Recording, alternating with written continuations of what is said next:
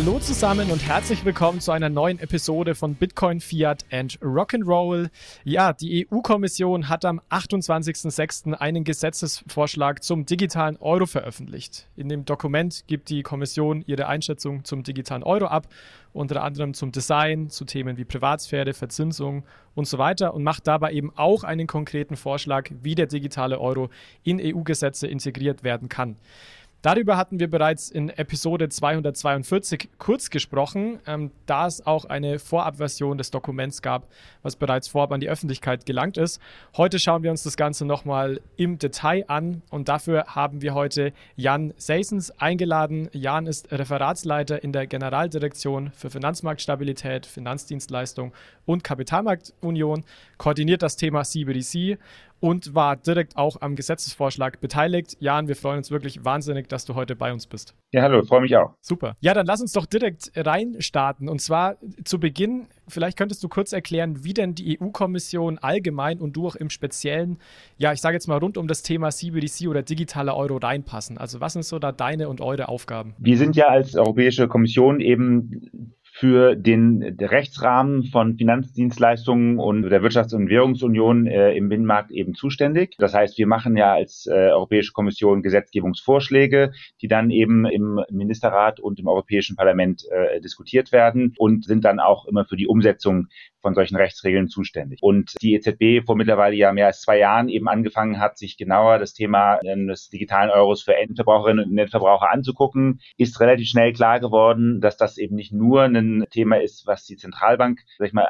alleine sich angucken kann, sondern dass es auch viele regulatorische Implikationen hat und dass letztlich auch es notwendig ist, für die Einführung, die Ausgaben des digitalen Euros entsprechenden gesetzlichen Rahmen und auch eine, sag ich mal, eine politische Entscheidung dafür äh, zu haben. Und in der Hinsicht ist sozusagen unsere Aufgabe war jetzt hier in den letzten Jahren, in den letzten Monaten und Jahren so einen Gesetzesvorschlag für so eine Rechtsgrundlage eben zu entwickeln. Und die haben wir jetzt eben, genau wie du sagtest, am 28. Äh, Juni hier äh, vorgestellt. Und das ist jetzt der Aufschlag, der Anfang des Gesetzgebungsverfahrens hier auf europäischer Ebene, wo das Europaparlament und äh, der Ministerrat, also die Finanzminister, dann darüber letztlich entscheiden. Das heißt in dem Kontext auch, du hast schon gesagt, ihr seid dann vor allem für den Gesetzesrahmen zuständig. Kann man dann quasi sagen, dass die EZB rund um das Thema digitale Euro CBDC dann entsprechend die Vorschläge macht, wenn es ums Design geht, weil da jetzt zum Beispiel bisher ja auch sehr viel Vorschläge gemacht wurden hinsichtlich Privatsphäre, Settlement und das ist im Endeffekt dann der, die EU-Kommission zusammen mit den anderen ähm, ja, legislativen Einheiten dann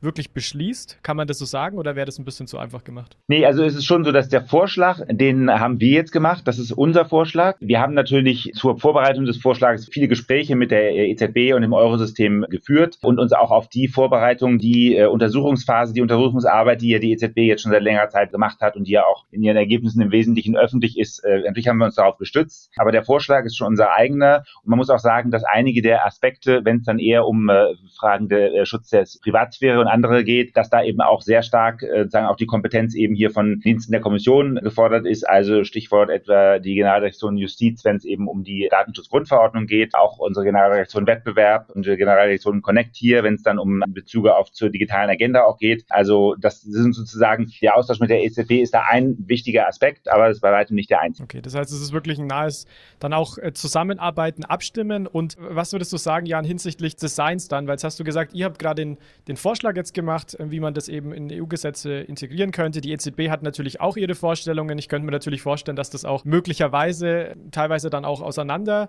driftet hinsichtlich der Vorstellung, wer würde dann am Ende letztendlich entscheiden, wie genau der digitale Euro dann ausgestaltet wird hinsichtlich des Designs? Also die gute Nachricht ist, dass äh, die EZB ja auch öffentlich unseren Vorschlag willkommen geheißen hat. Und ich glaube also nicht, anders als du sagst, ich glaube nicht, dass es da jetzt irgendeine Art von Divergenzen gibt über diesen Vorschlag. Ich denke, dieser Vorschlag ist so auch aus Sicht der EZB eine sehr gute Grundlage. Ich denke, das hat die EZB, auch Frau Lagarde selber äh, sehr, sehr, sehr deutlich gemacht. Natürlich ist das erst der Anfang des Gesetzgebungsverfahrens. Ich denke, es ist aber auch klar, äh, das hat auch die EZB schon lange deutlich gemacht, dass die EZB letztlich sich im Rahmen des geltenden Rechts dann im Rahmen dieser Rechtsverordnung bewegen muss. Das heißt also letztlich ist es dann am Gesetzgeber, am Europaparlament und am Ministerrat zwar grundlegende Fragen zum digitalen Euro zu treffen. Natürlich auf der anderen Seite äh, sind bei der Umsetzung der Einführung des digitalen Euros genauso wie es, äh, wenn es um die Ausgabe von Bargeld geht, sind wir natürlich in einem Kompetenzbereich der Europäischen Zentralbank.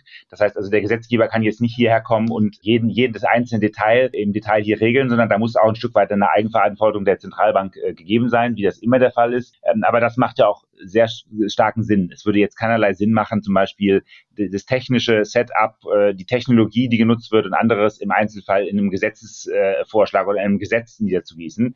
Ähm, so ein Gesetz zu ändern dauert ja meist so zwei bis drei Jahre und äh, das wird halt vom Parlament und vom Ministerrat und von uns diskutiert. Viele der Detailfragen sind eigentlich besser in den Händen einer unabhängigen Behörde wie der EZB. Also ich denke, was unser Vorschlag macht, ist ganz klar eben den, das Grundgerüst, das Grundkonzept des digitalen Euros die und die wesentlichen Prinzipien festzulegen, in, in dem Rahmen dessen sich dann eben die EZB bewegen wird. Aber der einzig sinnvolle Ansatz ist, dass die Ausgestaltung dann tatsächlich auch eigenverantwortlich von der Zentralbank äh, in diesem Rechtsrahmen halt durchgeführt wird. Okay, das ist wirklich sehr spannend zu verstehen, wie da das Zusammenspiel ist. Und dann sieht man ja auch wirklich, was du sagst, dass man sich da mit der EZB natürlich auch schon viel koordiniert hat und dass jetzt da auch keine von EZB-Seite, nachdem man den Entwurf auch willkommen geheißen hat, da jetzt keine größeren Änderungen oder Abweichungen dann hat. Bin natürlich gespannt, wie sich das dann im weiteren politischen Prozess entwickelt, dann mit, äh, mit Parlament etc. Aber das wird uns dann sicherlich die Zeit zeigen. Das heißt, letztendlich, Jan, wenn du sagst, die EZB ist auch natürlich autonom hinsichtlich der Ausgestaltung des digitalen Euros, der Technologie. Die Entscheidung, ob ein digitaler Euro denn dann final kommt, ist dann auch eine Entscheidung, die im EZB-Rat getroffen wird, oder?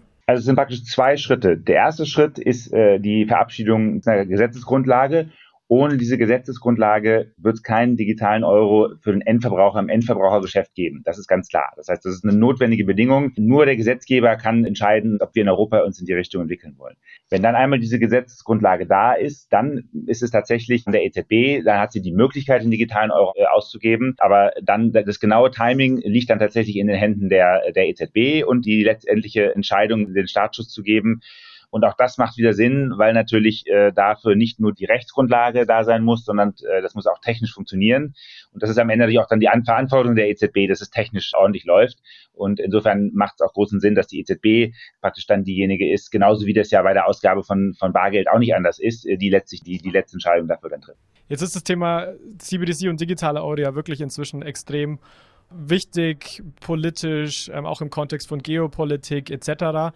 Warum braucht es denn aus deiner Sicht in Europa überhaupt eine, eine eigene CBDC oder einen digitalen Euro? Also ich denke, da kann man äh, sich ganz grob so vier Bereiche äh, angucken, warum wir aus unserer Sicht, wir haben uns das auch unsere Kommissare hier natürlich nicht leicht gemacht, in der Entscheidung so einen Vorschlag zu präsentieren, weil es natürlich schon auch eine nicht unwesentliche Veränderung der Finanzlandschaft auch äh, einführen wird. Aber ich denke, aus unserer Sicht ergeben sich da vielleicht vier große Bereiche oder vier Ziele den, oder Gründe, aus denen wir denken, dass das äh, letztlich für Europa ein guter, ein guter, ein richtiger Schritt ist. Ich denke, der erste ist, dass es darum geht, den Zugang von Bürgerinnen und Bürgern eben zu Zentralbankgeld auch im digitalen äh, Zeitalter äh, aufrechtzuerhalten. Wir sehen eben, ohne dass das von uns jetzt, äh, dass wir aktiv in die Richtung arbeiten, aber wir nehmen einfach zur Kenntnis, dass mehr und mehr Bürgerinnen und Bürger eben kein Bargeld mehr benutzen. Das heißt eben auch, wir mehr und mehr in Situationen gehen, wo früher man eben einen Mix hatte aus einem öffentlichen Zahlungsverkehrsmittel, also Bargeld und dann eben privaten, Girokarte oder ähnlichem. Und wir mehr und mehr in eine Situation bekommen, wo, wo eigentlich dann ähm, Bürgerinnen und Bürger gar keinen Zugang mehr selbst zu Zentralbankgeld haben. Und ich denke, das ist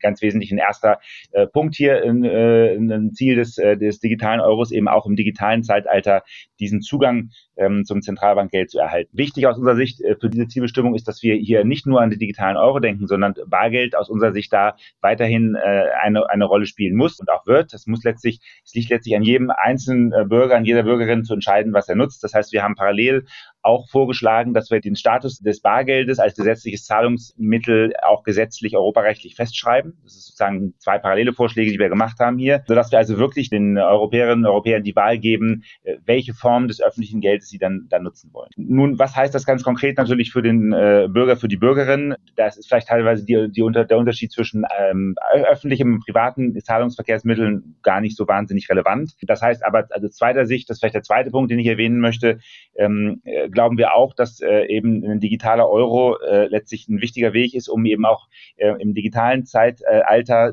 ein Zahlungsverkehrsmittel zu haben, was in der ganzen Eurozone überall akzeptiert wird, überall nutzbar ist, über Grenzen hinweg, auch wenn kein Internet besteht, auch äh, eben für Bürgerinnen und Bürger, die vielleicht kein Bankkonto haben. All das in Teilen liefern heute private digitale Zahlungsverkehrsmittel, aber eben immer nur in Teilen. Wenn man hier mit der EC-Karte die Autobahn nach Frankreich fährt, dann funktioniert sie irgendwann halt nicht mehr zum Zahlen. Wenn ich in Deutschland ins Taxi steige mit meiner belgischen Karte, dann äh, ist häufig äh, die, die Zahlung auch sehr schwierig. Das heißt also gerade im grenzüberschreitenden Verkehr sind eben, sehen wir auch durchaus Begrenzungen der bestehenden digitalen Zahlungsverkehrsmittel und da wird der digitale Euro eben wirklich auch einen konkreten Mehrwert schaffen.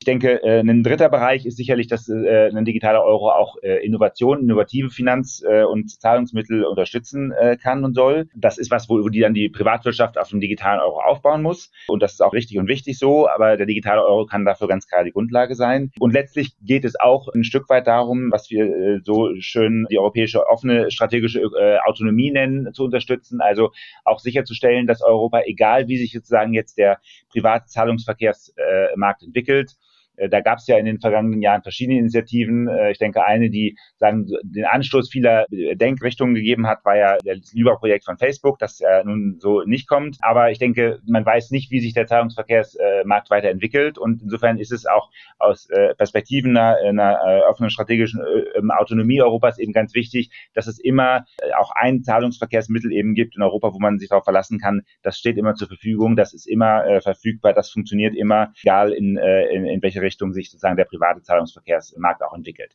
All das sind sozusagen Eigenschaften und Qualitäten, die heute eben das Bargeld wahrnimmt. Und ich denke, in dem Maße, in dem einfach Bargeld weniger und weniger genutzt wird, soll eben der digitale Euro praktisch diese äh, Lücke eben äh, dann füllen. Wie gesagt, nur für die Bürgerinnen und Bürger, die ihn nutzen wollen. Das bleibt jedem und jeder selber überlassen. Das finde ich auch ist ein extrem wichtiger Punkt zu sagen. Es ist nur eine Möglichkeit, eine, eine Zahlungsmethode und wenn jemand anderes etwas anderes nutzen möchte, gibt ja heute schon viele Bezahlmethoden, dann können die auch weiter genutzt werden und deswegen äh, fand ich das auch einen sehr positiven Schritt, den du genannt hast, Jan, dass man eben auch die Rolle des, des Bargelds ähm, an der Stelle auch durch ähm, ja, entsprechende Maßnahmen und eben die Verankerung dann äh, in Recht da auch nochmal gewährleisten möchte, weil das ist, denke ich, auch eine Sorge, was einige in dem Bereich haben, dass das doch der erste Schritt sei, irgendwie das Bargeld abzuschaffen schaffen, was man natürlich ja nicht möchte und was, denke ich, jetzt auch jeder beteuert, dass eben auf gar keinen Fall die Intention ist hinter einem digitalen Euro. Absolut. Und äh, das wird eben dann auch wirklich rechtsverbindlich hier europarechtlich festgeschrieben für die gesamte Eurozone. Also insofern äh, auch wenn es da heute noch bei dem einen oder der anderen Zweifel gibt, ich denke, äh, spätestens dann sind diese Zweifel dann wirklich haltlos. Jetzt machen die vier Punkte, die du ähm, besprochen hast, Jan, für mich extrem viel Sinn aus politischer Perspektive, aus europäischer Perspektive. Und ich würde da eigentlich überall mitgehen und sagen, dass man das in Europa an sich braucht. Was ich mich immer noch so frage, ist, inwiefern das dann am Ende auch den Nutzer überzeugt, den digitalen Euro zu nutzen. Weil, wie gesagt, es gibt heute schon viele Bezahlmöglichkeiten. Wer privat anonym zahlen möchte, kann Bargeld verwenden. Wer convenient zahlen möchte, kann seine äh, Apple Watch verwenden oder oder Kreditkarte, EC-Karte hast du schon genannt, etc. Glaubst du, dass diese, diese vier Ziele und Vorteile, ich nenne es jetzt vielleicht auch mal dann USPs für Europa, schon ausreichen, den Nutzer dann auch ja, davon zu überzeugen, den digitalen Euro zu nutzen? Oder ist vielleicht die Adoption auch im ersten Schritt gar nicht so wichtig, sondern weil es dann eher um die Verfügbarkeit eines solchen Instruments geht, was man dann freiwillig nutzen kann, wenn man möchte? Also ganz klar, der digitale Euro soll natürlich äh, private Zahlungsverkehrsmittel nicht, nicht verdrängen, sondern eben nur ergänzen. Das heißt also, ich denke, das Ziel ist sicherlich jetzt nicht, so einen Killer Produkt zu haben, das sozusagen alle anderen äh, dann verdrängt, weil es so attraktiv ist. Das ist sicherlich nicht das Ziel, aber man weiß natürlich äh, aus der Erfahrung äh, im Zahlungsverkehrsmarkt, um auch nur ein äh, relevanter Player zu sein, muss man schon für den Kunden einiges an konkreten Vorteilen bieten. Das heißt also, ich denke, das sehe ich ganz genauso. Äh, also die offene strategische äh, Autonomie Europas wird jetzt nur die wenigsten äh, Bürgerinnen und Bürger überzeugen, dann den digitalen Euro zu nutzen. Ähm, so, und ich denke, da gibt es vielleicht doch eine Handvoll von ganz konkreten Mehrwert, äh, den auch ein digitaler Euro äh, dem Einzelnen äh, der Einzelnen bieten wird. Ich denke, eine erwähnt schon am Rande, das ist äh, die Möglichkeit, eben digital auch offline äh, zu bezahlen, also auch dort, wo keine Internetverbindung besteht. Das ist äh, was, was heute so nur in den wenigsten, wenn überhaupt, digitalen Zahlungsverkehrsmitteln äh, der Fall ist. Und offline heißt eben nicht nur, dass man kein Internet braucht, sondern umgekehrt wird offline eben auch heißen, dass man eine ganz neue Dimension auch der, des Schutzes der Privatsphäre erreichen wird. Also bei eine, einem Offline-Instrument wird es dann eben wirklich so laufen wie bei Bargeld. Äh, ich gehe an den äh, Geldautomaten, hole mir 100 Euro ab, aber was ich dann mit diesen 100 Euro mache, ob ich dann da äh, Zigaretten an der, um die Ecke kaufe oder einen Apfel beim nächsten Supermarkt oder eine Jeans, das weiß eben niemand, nicht meine Bank, nicht die Zentralbank und niemand anders. Und genauso wird es bei der Offline-Funktion des digitalen Euros auch sein. Also ich muss muss sozusagen zur Nutzung mich natürlich bei einem Provider registrieren, lade dann 100 Euro auf kleine Funktionen drauf. Aber dann, was ich damit mache, also die konkreten Transaktionen unterliegen dann keinem äh, Monitoring und keiner Überwachung.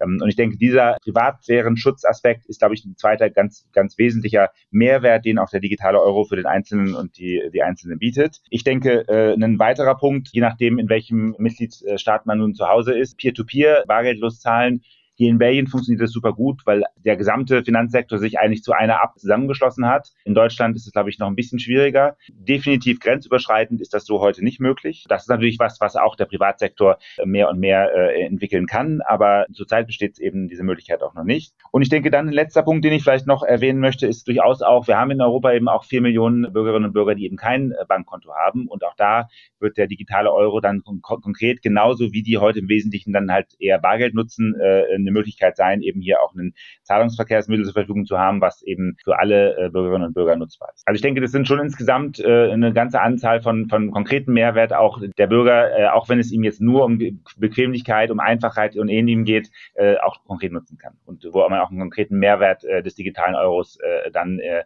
für den Einzelnen und die Einzelne sehen wird. Dann lass uns doch gerne auch nochmal in das Thema Privatsphäre reinzoomen, weil ich sehe das ähnlich wie du, dass das eins der wichtigsten Themen ist äh, rund um den digitalen ähm, Euro und ja auch, wie man merkt, von der Bevölkerung eins der wichtigsten Themen ist. Und zwar hast du gerade schon angesprochen, dass es im Endeffekt die Möglichkeit gibt oder die Möglichkeit geben soll, auch nach dem Gesetzesvorschlag Offline-Zahlungen durchzuführen, die eine höhere Privatsphäre gewährleisten und Online-Zahlungen, die dann quasi eine geringere Privatsphäre, würde ich jetzt mal nennen, beziehungsweise eine Privatsphäre wie andere Online- Bezahlmethoden heute an der Stelle liefern. Da, da würde mich interessieren, Jan, wie spielen denn diese beiden Bezahl- Verfahren zusammen. Also was ich damit meine ist, angenommen, wir sind dann, ja, treffen uns 2027, 28 irgendwann, wenn der digitale Euro da ist, kann man dann in der App auswählen, ob man online und offline zahlen möchte. Also hat man dann innerhalb der App nochmal zwei Methoden oder ist es per Default dann zum Beispiel immer eine Option? Weil ich bin mir bislang noch nicht ganz sicher, ob ich verstanden habe, wie dieses Zusammenspiel funktioniert oder ob es vielleicht auch Limits für Offline-Zahlungen gibt, äh, wo,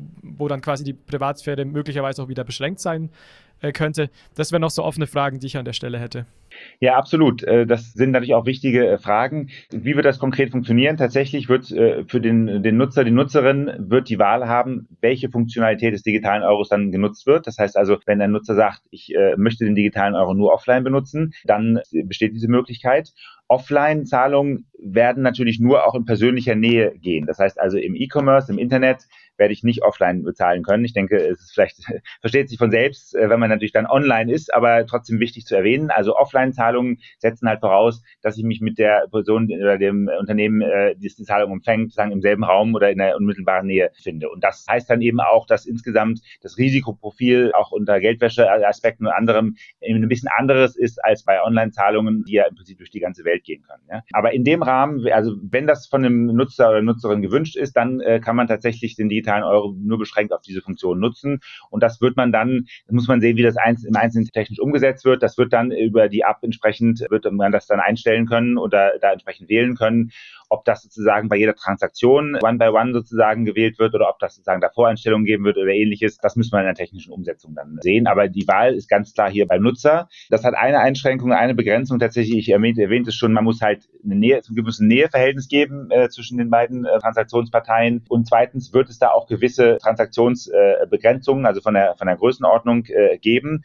äh, auch wieder aus dem Gesichtspunkt äh, eben Geldwäschebekämpfung und, und anderen Aspekten. Wo das genau liegen wird, das äh, wird man sehen. Das wollen wir sozusagen im zweiten Schritt dann hinterher festlegen. Ich denke, es ist aber klar, also das, was sozusagen der durchschnittliche Bürger, durchschnittliche Bürgerin so im täglichen Bedarf an Bargeld oder an elektronischen Zahlungen nutzt, äh, sollte da sicherlich auch offline äh, möglich sein. Das heißt dann auch, wenn ich, ist natürlich klar, dass ich im E-Commerce damit dann nicht zahlen kann, weil du hast gesagt, die geografische Nähe wichtig ist. Das heißt, was ich machen könnte, ist, ich könnte eben einem Freund, einem Bekannten dann eben ja mit einer höheren Privatsphäre eben offline den digitalen Euro schicken, wenn ich jetzt gerade neben ihm stehe. Ich könnte zum Beispiel auch an der Ladentheke im Restaurant damit offline zahlen. Was ich aber nicht könnte, wäre an der Stelle zu sagen, zum Beispiel, also das Limit wird noch bestimmt, wie hoch das sein wird, aber ich könnte jetzt nicht zum Autohändler gehen und mir dann mein Auto wahrscheinlich mit dem digitalen Euro kaufen, oder? Also mit der Offline-Version des digitalen Euros. Das hängt kaufen. davon ab, wie teuer das Auto ist, ganz genau. okay, guter Punkt. Eine alte Schrottkiste vielleicht schon, äh, aber äh, die meisten deutschen Autos wahrscheinlich eher nicht, wenn man sie neu kauft. Ja, okay, alles klar, verstanden. Ähm, was ich mich rund um das Thema Privatsphäre noch frage, und vielleicht äh, auch ja, ein Punkt noch, ist, ob man nicht, also um es mal direkt auszudrücken, ob man bei diesem Thema Online-Zahlungen hinsichtlich Privatsphäre nicht noch mehr hätte machen können, weil man sagt, man will die Privatsphäre des digitalen Euro schützen. Es gibt jetzt die Offline-Möglichkeit, das finde ich sehr positiv, aber wie du es auch gesagt hast, es ist A beschränkt, weil es geografisch beschränkt ist und B, es wird auch durch einen Geldbetrag beschränkt. Ähm, wo ich mich frage, ob man da nicht ähm, ja hinsichtlich Online-Zahlungen einfach auch noch, ich sage jetzt mal, eine Schippe Privatsphäre drauflegen könnte, weil es natürlich technologisch inzwischen aus meiner Sicht möglich wäre durch verschiedene Ansätze, sei es Zero Knowledge Knowledge Proofs oder ähnliche Methoden. Und wie stehst du zu dem Thema von der Privatsphäre von den Online-Zahlungen? Absolut, da hast, da hast, du ganz recht. Dass, äh, und das, äh, auch das sehen wir durchaus in dem Gesetzgebungsvorschlag äh, vor, dass man da einen sehr, sehr hohen äh, Standard des äh, Schutzes der Privatsphäre eben anwendet. Also ist es klar, der digitale Euro wird sozusagen, ist es eine Verbindlichkeit der Zentralbank, aber er wird genauso wie Bargeld eben, man kriegt den Zugang im Wesentlichen für die meisten Bürgerinnen und Bürger über die Geschäftsbanken. Das heißt also, natürlich wird man äh, sich bei seiner Geschäftsbank entsprechend identifizieren müssen und äh, für Online-Zahlungen wird die Geschäftsbank auch genauso wie heute auf dem Konto, wird sie sehen sozusagen, an, an wen die Zahlungen gehen und äh, was für Zahlungen geleistet werden. Ich denke, das ist in der Hinsicht dann äh, vergleichbar gegenüber der Geschäftsbank. Ich denke, was ganz wichtig ist, ist, äh, wie sieht es dann aus äh, im Verhältnis zum Eurosystem und zur Europäischen Zentralbank? Und da, das ist ja eine Frage, die sich nicht nur beim digitalen Euro stellt, auch bei privaten Zahlungsverkehrsmitteln gibt es ja sozusagen eine zentrale Abwicklung über das System, das Zahlungsverkehrssystem oder ähnlichem. Und da glaube ich, dass wir hier einen sehr, sehr guten und sehr hohen Schutz der äh, Privatsphäre also erreichen mit dem Vorschlag. Es wird also, das ist ja manchmal ein bisschen der Bedenken, können dann die Zentralbanken mein gesamtes Verhalten kontrollieren. Das ist nicht der Fall. Das heißt also für die Zentralbanken, obwohl sie sozusagen die Online-Transaktionen sozusagen abwickeln, die Zentralbanken werden die Identität des einzelnen äh, Kunden keine Informationen darüber haben. Es wird ausschließlich bei den Geschäftsbanken bleiben. Und auch, äh, sag ich mal, die anderen Aspekte in der Abwicklungskette, da wird dann sehr viel eben mit Verschlüsselungscode und Ähnlichem äh, gearbeitet, sodass also tatsächlich für die Zentralbanken der Kunde also nicht bekannt ist, aber auch eben nicht identifizierbar ist. Also ich denke, da gehen wir relativ weit auch mit dem Vorschlag, glaube ich, haben wir länger auch mit der EZB darüber gesprochen, wie, was da jetzt eben äh, möglich ist. Wie bei jedem Zahlungsverkehrssystem digitalen, äh, wo es sozusagen einen einheitliches Settlement gibt, ein paar Informationen müssen fließen, aber ich denke, wir begrenzen das hier wirklich auf ein Minimum. Ich denke, auch im Vergleich zu den bestehenden digitalen Zahlungsverkehrssystemen kann sich das durchaus sehen lassen. Das heißt, in dem Vergleich zu den aktuellen Zahlungsmethoden, die wir heute haben, also können wir als Beispiel mal eine Banküberweisung nehmen. Wenn ich dir jetzt zum Beispiel Geld per Banküberweisung schicke, dann ist es ja heute auch so, dass die EZB nicht weiß, dass ich dir jetzt in dem Sinne Geld schicke. Das heißt, hier wäre doch die Privatsphäre für diesen online-digitalen Euro aus meiner Sicht quasi, quasi in Anführungszeichen genauso wie bei diesen Online-Zahlungen oder würdest du das anders sehen? Also ist es im Einzelnen, der Vergleich ist im Einzelnen ein bisschen kompliziert, weil natürlich äh, bei den privaten Zahlungsverkehrsmitteln haben wir erstmal dann nochmal, wenn es jetzt um Kartenzahlungssysteme geht, dann teilweise auch nochmal die Kartensysteme drin. Und dann haben wir in anderen Bereichen, wenn es um Instant Payments oder anderen geht, äh, haben wir dann eben das Settlement über die EZB. Also da muss man, ich will, man kann das jetzt nicht eins zu eins alles sozusagen vergleichen, aber ich denke allgemein kann man sagen, dass sozusagen äh, das, was hier, sag ich mal, der zentrale Abwickler, äh, und das wird in diesem Fall hier die EZB sein, an, äh, an Daten hat, ist sicherlich das Minimum Minimorum und im Vergleich zu anderen äh, Zahlungsverkehrssystemen sicherlich durchaus sehr begrenzt. Äh. Mhm. Hinsichtlich der Privatsphäre vielleicht noch eine Abschlussfrage. Und ich sehe das, ich sehe das wie du. Also es ist ein positiver Schritt, dass es Offline-Zahlungen gibt, wo die Privatsphäre äh, höher ist und vermutlich, ich meine, da muss man sich ja auch noch ein paar Details sehen, wie genau der Datenfluss ist, aber da schon recht nahe auch an Bargeld rankommt, wenn auch mit Begrenzung. Was mich dann noch interessieren würde, ist, das ist ja jetzt ein Gesetzesvorschlag, den ihr vorgibt. Der wird dann jetzt bald, wird eben weiter diskutiert gemäß Trilog und so weiter. Aber irgendwann wird dann Gesetzes, äh, im Endeffekt ein Gesetz sein, an was sich die EZB dann auch bei der Ausgabe halten muss, wo zum Beispiel auch ein gewisses Limit möglicherweise drinsteht für diese Offline-Zahlungen etc. Wie wäre denn der Prozess, wenn man jetzt äh, hier gerne was, was ändern würde? Also ich, ich frage deshalb, dass man zum Beispiel vielleicht in, in einigen Jahren oder in einem Jahrzehnt ähm, doch die Überlegung hat von politischer Seite, die Privatsphäre, ich sage jetzt mal ein bisschen runterzuschrauben. Dann würde ich dich jetzt, wenn ich dich richtig verstanden habe, verbessere mich da gerne, würde ich sagen, es braucht dafür dann auch einen ganz normalen ähm, ja, Gesetzgebungs- bzw. Änderungsvorschlag. Das heißt, es geht durch die EU-Organe und nicht, nicht die EZB kann das dann autonom entscheiden. Habe ich das so richtig aufgefasst? Das ist absolut richtig. Das Gesetz, wenn es einmal vereinbart ist, dann verabschiedet ist, sieht vor, dass der digitale Euro offline verfügbar sein muss. Und das ist nichts, äh, was sagen die Zentralbanken dann einseitig abstellen könnten. Äh, wir im Übrigen auch nicht, ganz genau. Da bräuchte es dann sozusagen die Zustimmung des Europaparlaments und der qualifizierten Mehrheit der Mitgliedstaaten, um das wieder zu ändern. Mhm. Okay, super, verstanden. Danke dir. Dann lass uns doch äh, aus, dem aus dem Thema Privatsphäre wieder so ein bisschen rauszoomen und noch insgesamt über weitere Inhalte des Gesetzgebungsvorschlags sprechen, weil da ja wirklich sehr, sehr viel drin stand. Ähm, einiges, denke ich, ja, sehr nah dran, was man eben auch von der EZB gehört hat. Man ist ja auch in Abstimmung, also auch in weniger überraschend. Vielleicht ein Punkt oder ein paar Punkte exemplarisch rauszugreifen. Der digitale Euro soll ja aktuell zunächst natürlichen und juristischen Personen mit Sitz in der Eurozone angeboten werden und auch Touristen. Man hält sich da offen, das in Zukunft auch für Drittländer natürlich ähm, ja, Zugang anzubieten. Da wäre meine Frage an dich. Wir sehen ja, dass aktuell global extrem viel passiert in dem CBDC-Umfeld. Ja, auch China schon seit vielen Jahren, ja inzwischen sogar fast einem Jahrzehnt an dem Thema CBDC arbeitet. Und da die, den digitalen Yuan, beziehungsweise mit auch vielleicht auf Basis meiner Interpretation, irgendwann auch international anbieten würde. Ähm, da die Frage hinsichtlich Geopolitik, meinst du, dass der digitale Euro mittelfristig auch ein Tool sein kann, um die Rolle des Euros, sage ich jetzt mal, zu stärken, wenn man zum Beispiel den digitalen Euro dann auch für Export-Import-Geschäfte mit ausländischen Unternehmen anbieten könnte? Also ich denke, äh, genauso wie jede Währung, äh, der, der Erfolg und äh, äh, die, die, die Stärke des digitalen Euros, damit auch die Stärke des Euros, beweist sich halt zuallererst erstmal zu Hause im eigenen Land. Also äh, wenn sozusagen die eigenen Bürgerinnen und Bürger und die eigenen Unternehmen da kein Vertrauen drin haben äh, und das äh, nicht aktiv auch nutzen, eine Währung, dann hat man international sowieso keine Chance. Das heißt, wir beraten schon dazu, dass man sich erstmal jetzt darauf konzentriert, ein Zahlungsverkehrsmittel zu schaffen, was innerhalb von Europa tatsächlich auch konkreten Mehrwert bietet, was in Europa, Europa auch konkret angenommen wird von den Betroffenen. Und dann äh, können wir mal in, in, in einigen Jahren sehen, wie sich sozusagen das globale Bild weiterentwickelt. Wir haben gewisse wie das so richtig sagst, wir haben gewisse Möglichkeiten eben auch für die Nutzung äh, äh, entweder in Drittländern oder auch über, für äh, Vereinbarungen mit anderen Zentralbanken für so Cross-Currency-Payments dann auch äh, vorgesehen. Also das sind Möglichkeiten, die in dem Gesetzesvorschlag angelegt sind.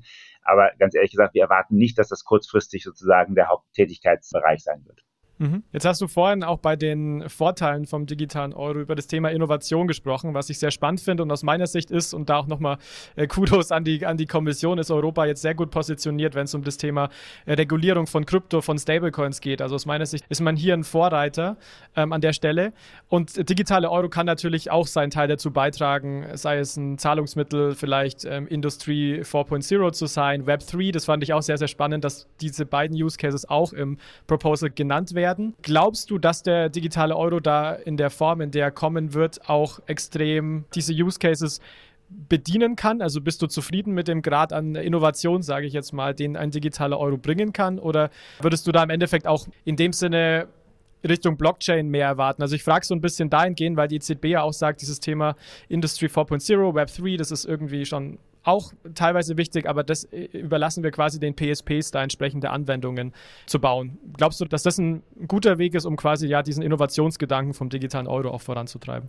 Ja, also wir äh, schlagen in dem Gesetzesvorschlag schon konkret vor, dass eben der digitale Euro halt für innovative Zwecke auch die Grundlage dafür sein muss und sich dafür auch eignen muss und dass die EZB dafür auch die entsprechenden Grundlagen schaffen wird. Also Beispielsfall etwa für bedingte Zahlungen, das eben im, im, System sozusagen auch einzubauen und zu ermöglichen und dann entsprechend mit dem Markt dafür auch entsprechende Standards dann zu, äh, zu entwickeln.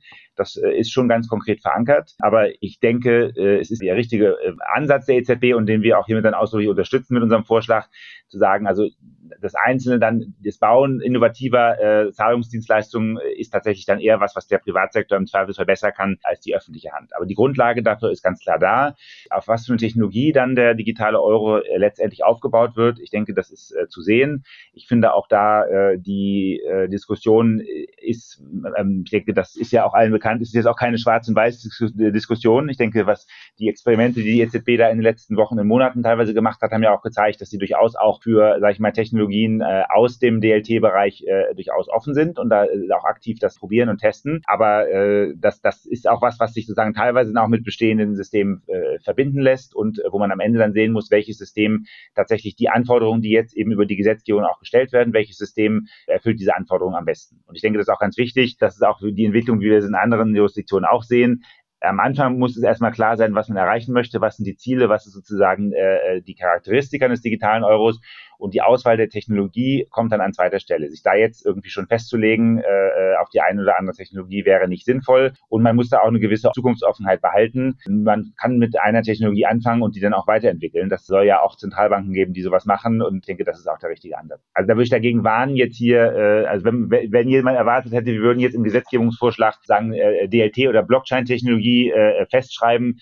dann würde ich sagen, das wäre ein großer Fehler, weil das als solches ja auch nochmal nichts sagt und wieder auch hundert verschiedene Ausgestaltungsmöglichkeiten gibt und weil man am Ende eben sehen muss, welche Technologie leistet am besten das, was man eigentlich erreichen möchte und, und nicht die Technologie festlegen und dann den digitalen Euro darum zu konstruieren. Absolut. Also da bin ich auch der Meinung, dass das der richtige Ansatz ist, das wirklich von den Use Cases, von den Zielen her zu denken. Und am Ende hat man dann verschiedene Technologien, die kann man testen, die kann man ausprobieren. Das wird ja sicherlich auch ein Teil der Entwicklungsphase sein, ähm, sollte die EZB dann sich im Herbst entscheiden, in die Phase äh, einzutreten. Ähm, und äh, muss ich auch sagen, also ich war da auch, habe auch nicht erwartet, dass die Technologiewahl dann in dem Gesetzgebungsvorschlag äh, drinsteht. Und ich fand es schon sehr positiv tatsächlich, dass eben ähm, dieses Thema Industry 4.0 und Web 3 genannt wird, weil ich sehe es ähnlich. Es muss nicht sein, dass dass die, die EZB da tolle Anwendungen und Use Cases on top baut. Das ist sicherlich auch nicht ihre Rolle oder ihre Expertise, aber dass man zumindest die, die Grundlage schafft und, und dann eben, ja, ich sage jetzt mal, innovative, nutzenstiftende Dienstleistungen auf Basis dieser Infrastruktur, sei es äh, im Bereich Industry 4.0, Web 3, DeFi vielleicht aufzubauen. Also deswegen, ja, bin ich gespannt, wie, wie sich das genau dann letztendlich ähm, ja, ummünzt in die Technologie in den nächsten Jahren, aber ich denke, das ist genau der Ansatz, den wir brauchen, um da auch wirklich die Innovation voranzutreiben, vor allem wenn es um das das Thema programmierbare Zahlungen, konditionale Zahlungen geht, was ja schon wirklich auch ein Gamechanger für die Industrie sein kann, wenn es richtig eingesetzt wird. Und es ist halt auch noch ganz wichtig zu betonen, dass äh, eben der, äh, der Gesetzesvorschlag eben wirklich in jeder Hinsicht technologieneutral ist.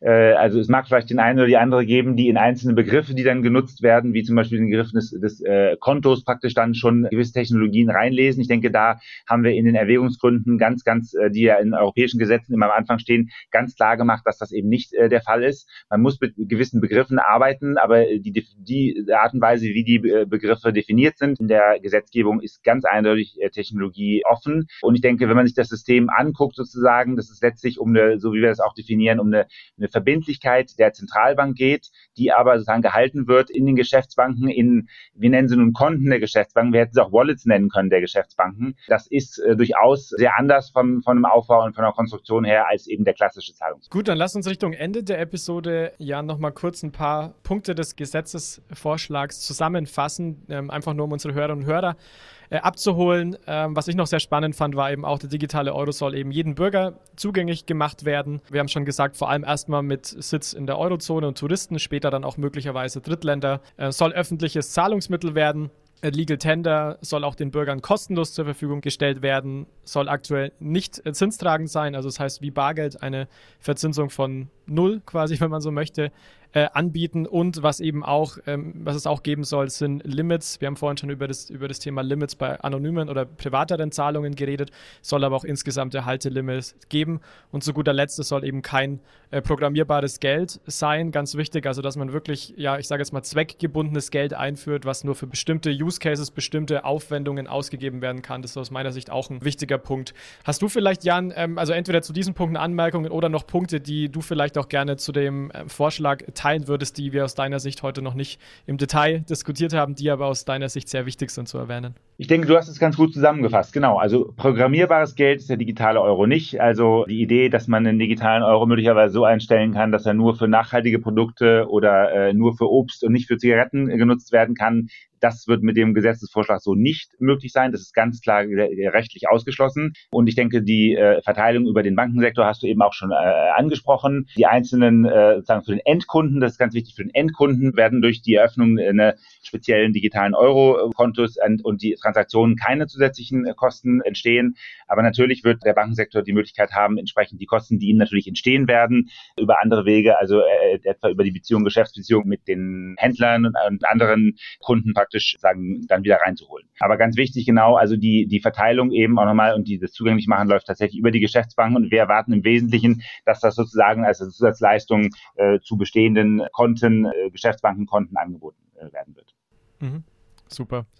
Dann vielleicht als Abschlussfrage äh, an dich noch zum Ende. Du hast ja gesagt, das ist jetzt ein Vorschlag, der von der EU-Kommission äh, jetzt gekommen ist. Wie sind denn jetzt die nächsten Schritte hinsichtlich des Gesetzgebungsprozesses? Also ist das jetzt so, wie man es bei der Mika kennt, es geht dann ins Parlament, äh, geht dann auch in den Ministerrat oder wie geht es jetzt hier weiter mit den nächsten Schritten? Vielleicht auch der Timeline? Ganz genau. Also das heißt, jetzt wird dieser Vorschlag eben vom Europaparlament und vom Ministerrat erörtert und behandelt. Das wird auch ein bisschen dauern. Also sicherlich keine Frage von Wochen. Und das ist auch gut und richtig so. Ich denke, das haben unsere Kommissare hier auch äh, ganz, ganz klar gemacht. Äh, wir sehen das als einen Anfang einer breiten, auch demokratischen Debatte. Äh, das ist kein der digitale Euro, gerade ein End, äh, digitaler Euro für den Endverbraucher, ist kein rein technisches Thema. Das ist auch eine, muss eine bewusste politische Entscheidung sein, äh, ob sich Europa halt in diese Richtung öffnen äh, möchte, genauso wie übrigens die Verankerung eben von Bargeld als gesetzlichen Zahlungsverkehrsmittel. Also wir erwarten da schon eine gute äh, und, äh, und gründliche Debatte. Und wenn sozusagen dann das Europaparlament und der Ministerrat ihre Standpunkte Punkte zu der Gesetzgebung jeweils verabschiedet haben. Dann wird das sozusagen in, dem, in der letzten Phase im sogenannten Trilog eben zusammengeführt und dann äh, in, äh, in Gesetzesform dann gegossen. Ich will jetzt keine Vorhersage wagen, was, äh, was der Zeitrahmen dafür ist. Ganz klar, der digitale Euro ist jetzt kein Kurzfristprojekt. Das wäre auch vermessen und äh, das wäre auch gar nicht notwendig, sondern äh, es ist, man soll sich da jetzt die Zeit nehmen, die notwendig ist, um das Ganze ordentlich zu beraten und äh, durchzudenken, von vorne bis hinten und dann am Ende auch die bewusste Entscheidung zu treffen. Und wenn dann tatsächlich die EZB wird natürlich parallel weiter am Projekt arbeiten, ähm, aber erst wenn sozusagen die Gesetzgebung dann in Kraft ist äh, und äh, vereinbart ist, erst dann kann ein digitaler Euro tatsächlich auch im, äh, im Zahlungsverkehr von der EZB ausgegeben. Super, ja dann Jan, ich darf mich nur noch mal ganz herzlich bei dir bedanken, dass du dir die Zeit genommen hast ähm, und hier heute Rede und Antwort gestanden bist. Ähm, also ich habe wieder sehr viel gelernt hinsichtlich Rolle der EU-Kommission, der EZB, auch wie ihr das Thema und du vor allem auch, äh, auch seht. Es war, ist, denke ich, wirklich ein guter Vorschlag auf jeden Fall und es wird jetzt sehr, sehr spannend auf jeden Fall äh, sein, zu sehen, ja, welche Änderungen es dann noch gibt, welcher Input vom Parlament, vom Ministerrat kommt. Das werden wir auf jeden Fall für alle hier sehr aufmerksam verfolgen. Wie du sagst, es ist kein äh, kurzfristiges Projekt, es wird noch länger so gehen und wir bleiben da auf jeden Fall äh, auch dran. Und ähm, vielleicht zu guter Letzt, Jan, noch, wenn jetzt unsere Hörerinnen und Hörer gerne mehr über dich, über eure Arbeit erfahren würden, gern verlinken wir natürlich ähm, eure Dokumente in den Show Notes. Gibt es sonst noch ja, Kanäle, über die man dich irgendwie erreichen kann oder wo man ja mehr Informationen über dich und über euch dann auch finden kann zu dem Thema? Genau, also wir haben natürlich äh, wie immer auch eine Internetpräsenz und in sozialen Medien sind wir natürlich auch äh, präsent. Also insofern, da gibt es dann von detaillierten, von sozusagen Studium der einzelnen Rechtstexte und der einzelnen Artikel bis zu netten kleinen Animationen, die das Ganze sozusagen dann ein bisschen mehr runterbrechen auf was bringt es für den Endnutzer und die Endverbraucherin, ist da alles verfügbar. Alles klar, dann in dem Sinne nochmal wirklich herzliches Dankeschön an dich, äh, Jan, dass du heute da warst. Eine sehr, sehr spannende äh, Folge mit dir, hat mir auch sehr viel Spaß gemacht. Können wir gerne dann, äh, wir haben, denke ich, noch ein bisschen Zeit, bis der digitale Euro wirklich kommt. Können wir dann gerne zu einem späteren Zeitpunkt nochmal machen mit einem Update, wenn du möchtest. Und ansonsten bedanke ich mich bei allen Hörern und Hörern. Schön, dass ihr wieder dabei wart, uns zugehört habt. Wenn ihr den Podcast gut findet, gerne wie immer liken, Freunden weiterempfehlen, teilen und so weiter und so fort. Das unterstützt uns natürlich an der Stelle extrem. Und ansonsten, ja, wünschen wir euch noch einen schönen Resttag und bis zum nächsten Mal. Ciao, ciao. Achtung, Disclaimer. Die Inhalte spiegeln die private Meinung der Hosts wider, dienen ausschließlich der allgemeinen Information und stellen keine Anlageberatung oder Kaufempfehlung dar. Es gilt, do your own research, informiert euch, bevor ihr Investments tätigt. Das alles findet ihr auch auf unserer Website unter www.bfrr.de/disclaimer.